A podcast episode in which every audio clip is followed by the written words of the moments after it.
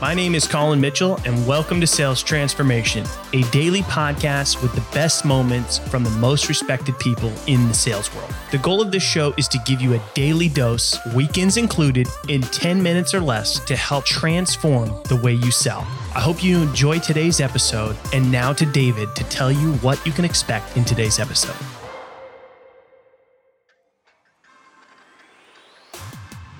Discover me, discover you. Welcome to another episode. today we have Dale who will be explaining the importance of having discovery in your selling process. Dale also discusses the proper way of having a discovery to have the best possible result. Make sure to tune in to this latest episode of Sales Transformation.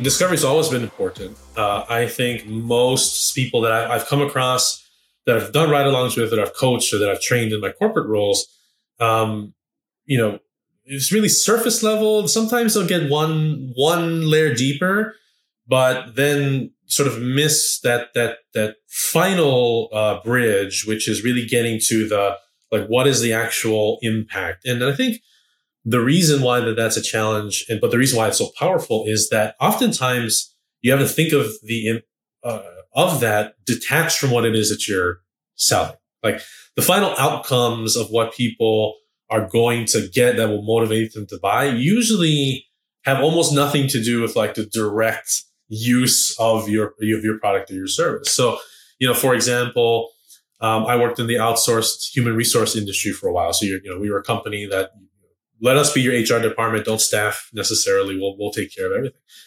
And a lot of sales reps would be focused on, oh, you know, we have expertise and we can help you save on your insurance and and you know that can help with this, this, that, and the other. But the missed opportunity there on discovery is, well, okay, we can free up their time, we can free up their money. But what would then they go do with that? Right? Like if if you didn't need to staff this hundred thousand dollar year HR director anymore, what would you go do with that that human capital that's freed up now? Oh, well, I would go and I, I, could hire two more sales reps. Oh, and, and, what do your sales reps typically produce? And, and, now that's now you're kind of cooking with gas, right? There's that. But I think the reason why it's a little bit hazy for some reps to see or, or people to in their questioning is that it's almost like go and hire sales reps to increase my revenue doesn't seem like an obvious attachment to hey outsource your hr to me right? yeah i um, mean a, a lot of people are not going layers deep enough to get to that. Yeah. And so I think in discovery, to be really tactical about it, it's you need to think of discovery not from a, most people think of it from like in out, meaning how do I ask questions that start with my product and end with how they'll use it versus discovery, I think is reverse. It needs to be what is it that this person's trying to do, independent of if it's anything having to do with what I have to offer.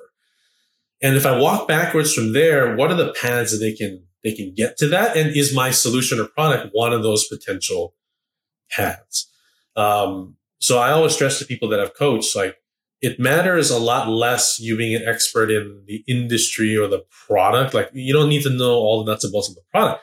More important would be, do you have good business acumen? Do you understand how business functions and works? And then can you walk back that conversation to how you kind of fit inside of that that potential strategy, right? Um, and tactically speaking, I think it's really all about active listening. Um, how many, you know, there are great tools out there right now where like Gong and so on that record these calls and we listen back on them. And I think a lot of the calls that I listen in on, you kind of hear the the the account executive, whoever asking questions, and you can tell they're asking, they're jumping between questions that they've prepared or they've practiced to answer, but they're missing what I call the breadcrumbs. When somebody answers yeah. a question, if they use qualifying language, if they use anything having to do with time or a particular, you know, uh, moment in decision making, like that's a breadcrumb that we ought to, to pick up on. So somebody, you know, a classic question is, okay, like how do you currently, ha- how do you handle XYZ process today? And the prospect says, well, um, you know, we recently changed to this and for this, this, and this reason, a simple breadcrumb that I would encourage people to get used to picking up on is, okay, oh, you said recently. So tell me mm-hmm. about that. What what went into you thinking like now's the time to change? Like what what did you use previously? Right. there are all these little clues that people leave us unintentionally. Yeah. They're just answering the question. Um, but I think we can be better detectives on picking up on those clues because that's oftentimes where the conversation expands. Thanks for tuning in to today's episode. If you're enjoying the show, drop us a review on your favorite podcast platform.